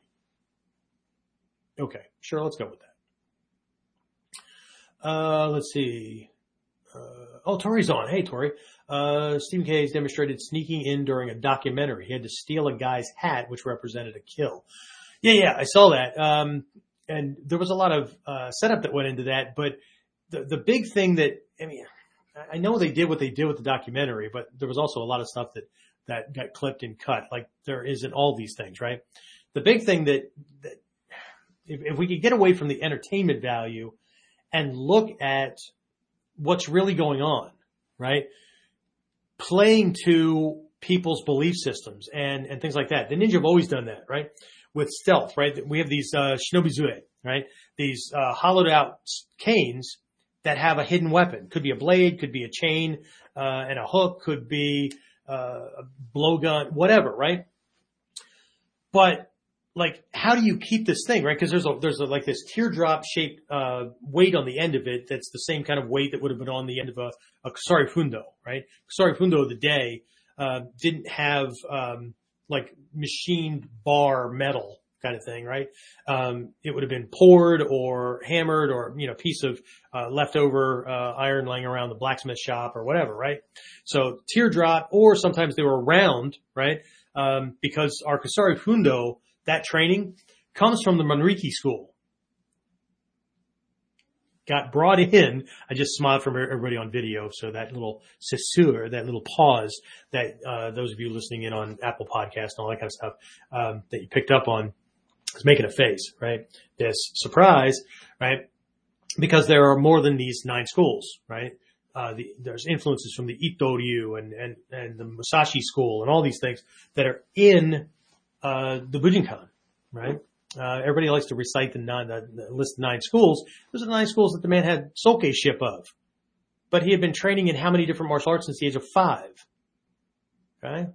Say again, people do half-ass training, right? Or they wait till somebody else writes a book about it and then, you know, they can just read it and then regurgitate back, right? Anyway, um, the big thing was being conveyed is speaking and or acting to someone's listen, right? What's their belief system? So anyway, back to this shinobi right? These, these hollowed out canes, right?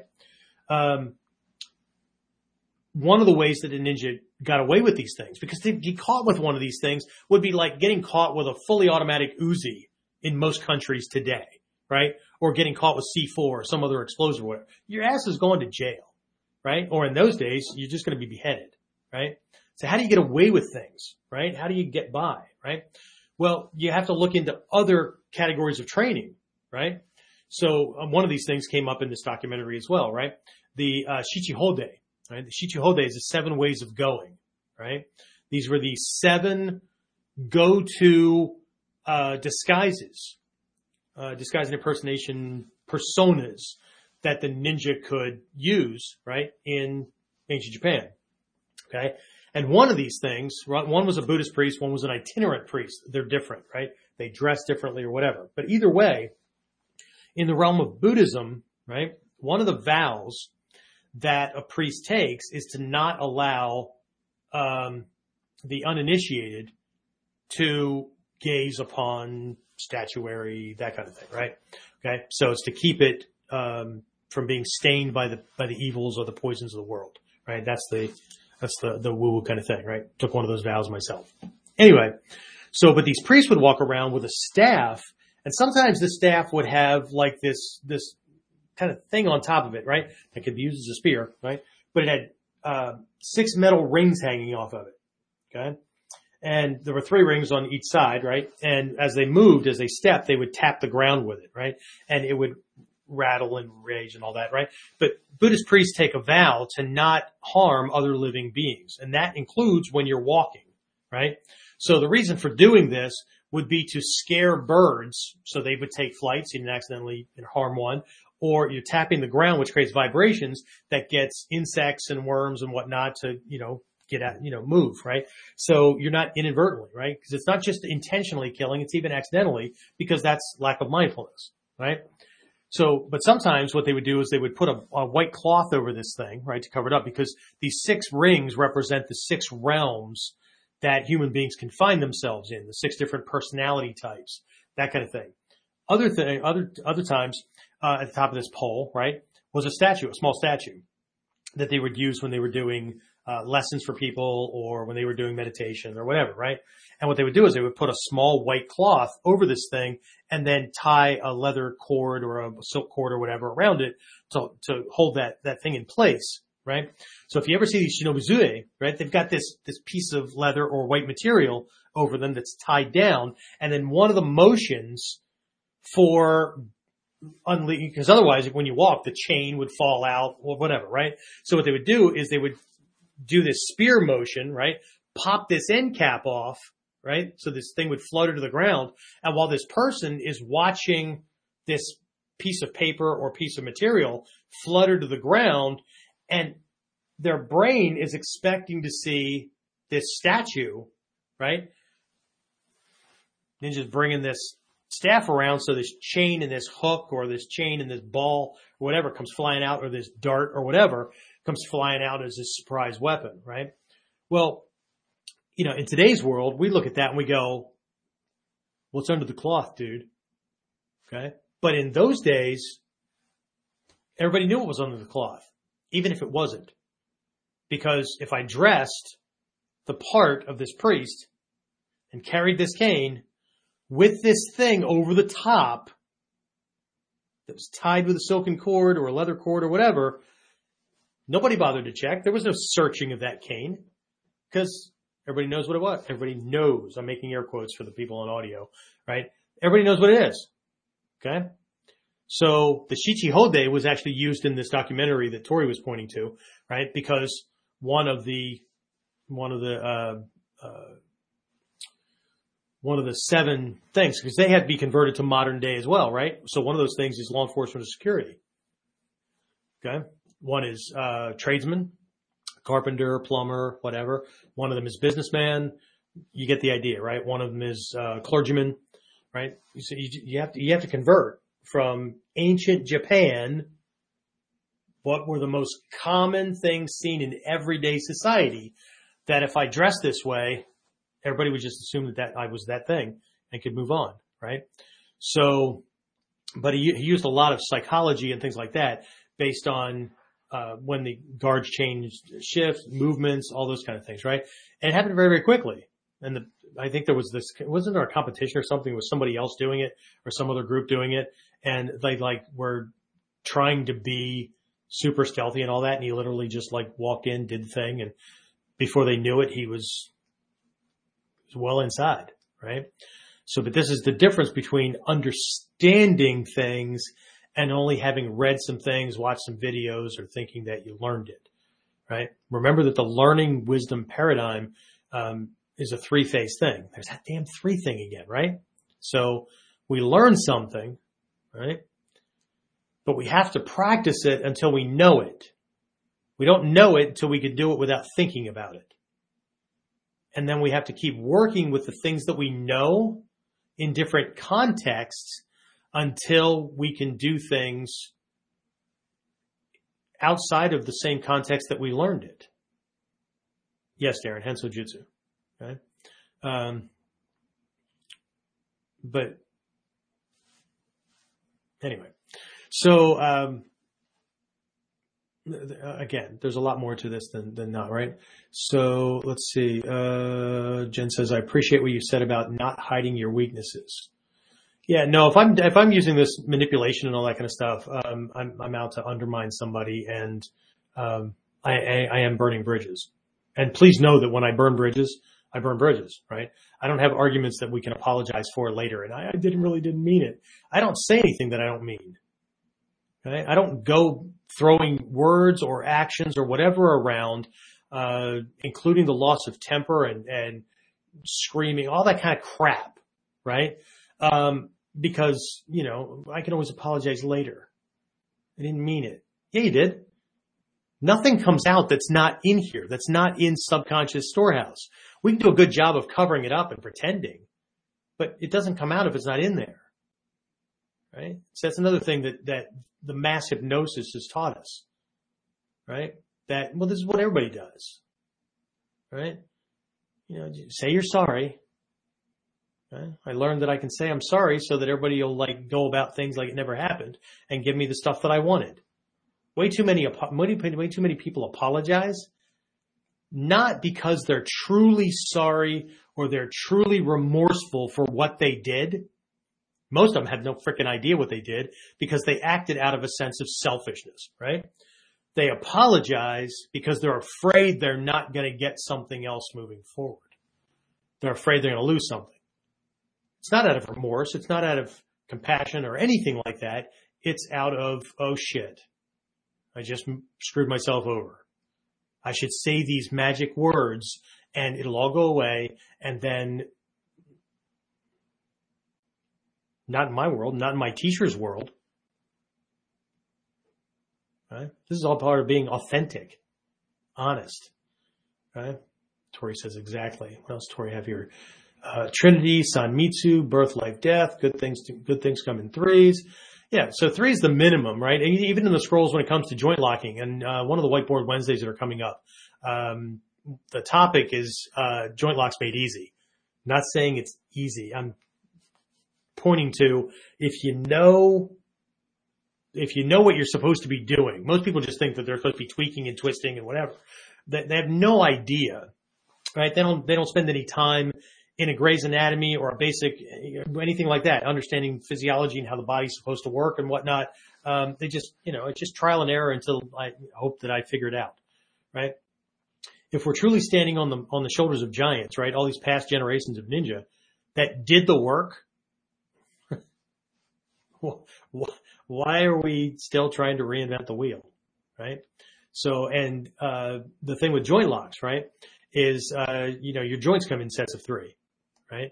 Uh, it doesn't matter if it's your arm, your leg, whatever, right? Your limbs are attached and you have three different types of joints and those joints on your limbs are in the same order, right? Ball and socket joint at the, at the point where the limb plugs into the torso. So the hip and the shoulder are ball and socket joints, right?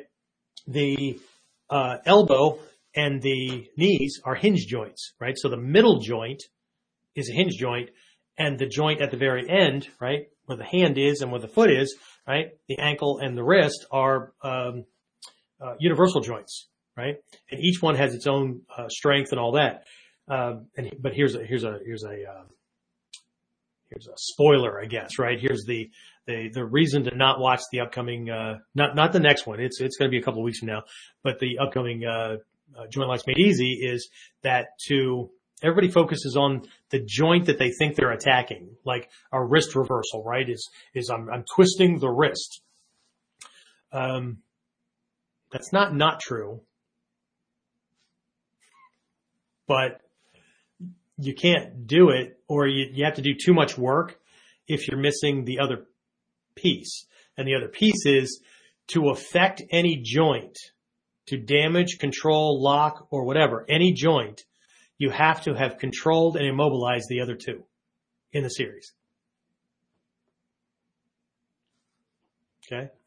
So the reason why Takagi Yoshin in my curriculum is so far up in the black belt chain is because all the locks and, and holds and stuff like that in Takagi Yoshin are done one handed instead of two handed.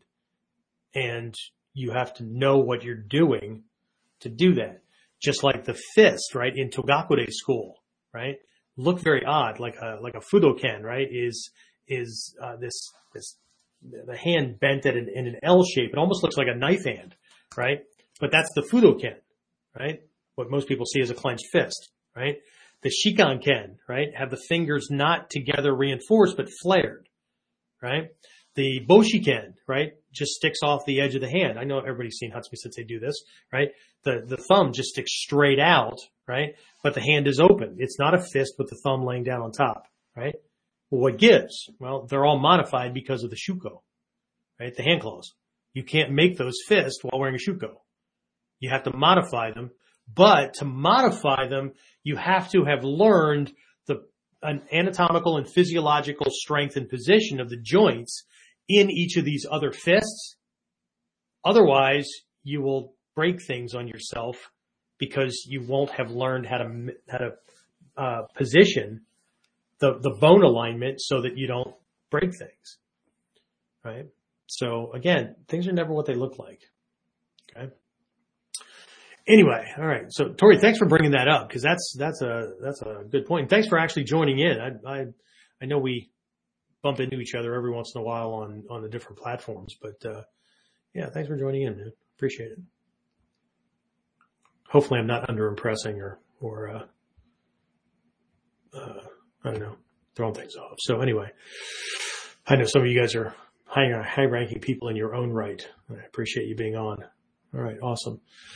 All right, so uh, all right, where are we? Oh crap! Well, way too far in. James is apparently still conserving uh, bandwidth, so oh, he's gone again. I tried to click on things. All right, um, met you many years ago in Sunbury. See what happens? God, that'd be a long, long time ago, and I I apologize, dude, for not remembering. Uh, I literally have had thousands and thousands of people go through my my uh, dojo, depending uh, between students and the seminars and camps and all that kind of stuff that we've had. Um, so hopefully we'll connect again um, at some point. That'd, that'd be really cool. All right. Okay. So before I wrap this up, shameless plug, right? Uh, spring uh, Ninjutsu Camp is coming up May 13th, 14th, and 15th. The theme for spring camp is getting your head on straight, right? Something my evil stepdad used to say. Of course, my grandfather used to say it too, right? Get your head on straight, boy right? Um, but what we're going to be looking at, we're going to be doing plenty of physical physical training and stuff, right? So people don't think that this is like, oh, it's going to be one of these head game kind of things. We're going to be doing plenty of taijutsu, plenty of weapons, all that kind of stuff, right? Um, but we're going to be looking at mental uh, aspects, right? Psychological things and all that. Um, that we need to make sure that our our our mental game is as solid as our physical game because um, depending on the conflict, right? Uh, it doesn't, it's not just knife defense or whatever, but you'll hear me say these, these things more often in certain contexts, right? Um, uh, like with knife, right? I always tell people that knife and uh, gun, gun especially, right? 10% technique, 90% psychology, right? You screw this up, they better have a good suit picked out for you already, right? Um, but um, combat is is you know, when you look at the Kuji, right? A third of the Kuji, the first three are physical, right? Strength, health, all that kind of stuff, right? The second three are more psychological. The third three we call spiritual, but really what it is is psychological aspects that we can't pin down to a, to a, you know, to an actual specific function. I'm sure neuropsychology is getting closer to this stuff, but either way, um, so it's the same kind of breakdown, right? So even if we just took that as a general focus, a third of an engagement right? It's psychological. What you're uh, doing to control his head, what you're doing in your head. So we're going to be looking at mistakes that people make, uh, ways to shore things up. Uh, one of the blocks of instruction that I'll be teaching is in uh, looking at the three basic types of meditation, how they match up with the three functions of mind, and how that relates to a self-defense situation distance-wise, right? So why we should be honing each part right? Each function to make it better but how each of those relate to uh, to a different distance from the attacker of the danger, right? And when and at what distance we need to be flipping the switch to be in what mindset, right? Um, cool stuff. Uh, of course, I have a couple of other black belts and stuff uh, doing breakout sessions. Last camp was a huge success. Uh, John Golem doing like lock picking and and uh, Jason doing some some uh, physiology kind of things and all that. Really cool stuff. So uh, anyway, so that's that one. That's May 13th, 14th, or I'm sorry, yeah, 13th, 14th, 15th. Friday, Saturday, and Sunday. So if I have that off, switch your dates, right? Uh, fall camp, I do not have a theme picked yet. Uh, by all means, throw some ideas out there. Uh, that is September 30th, October 1st and 2nd.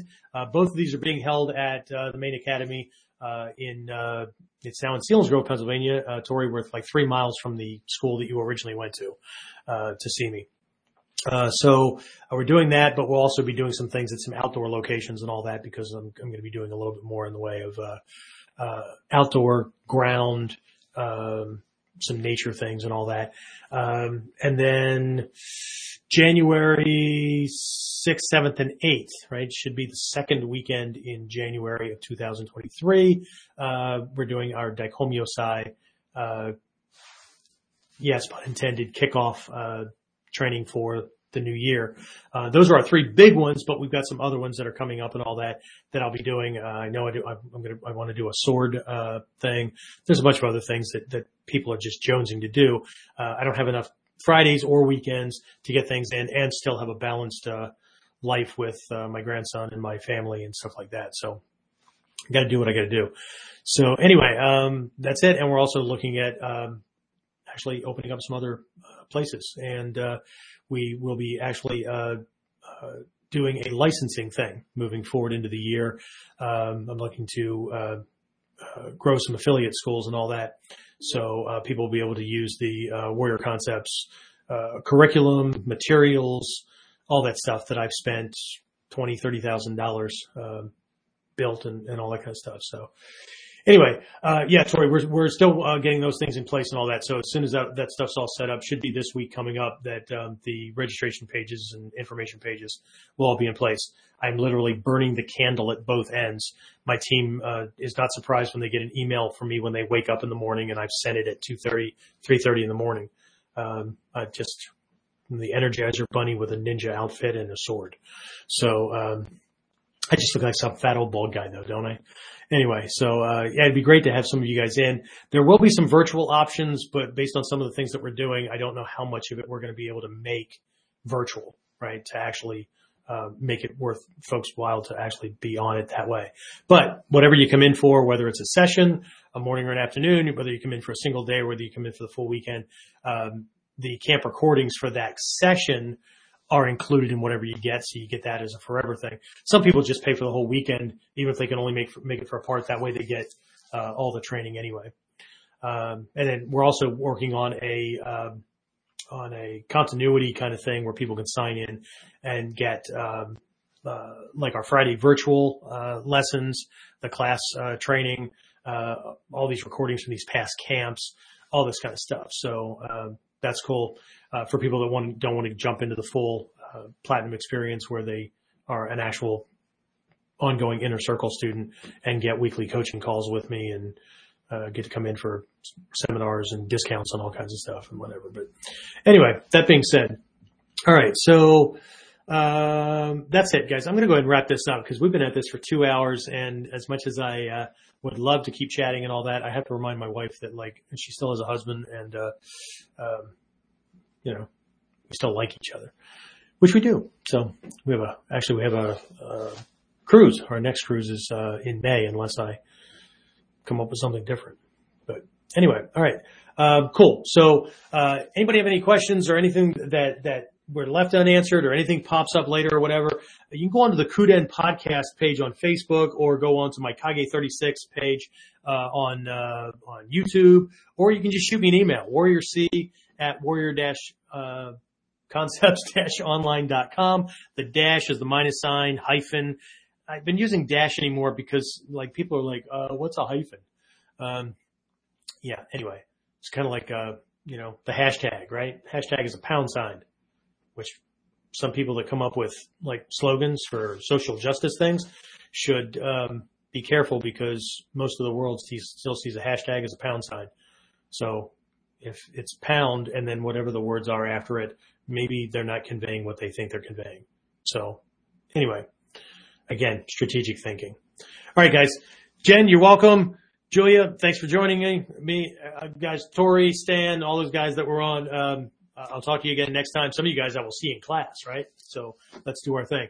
All right, that's it, guys. Talk to you soon. Bye bye. Get more of Kuden Radio. Subscribe to your favorite podcasting site or subscribe at modernninjawarrior.com.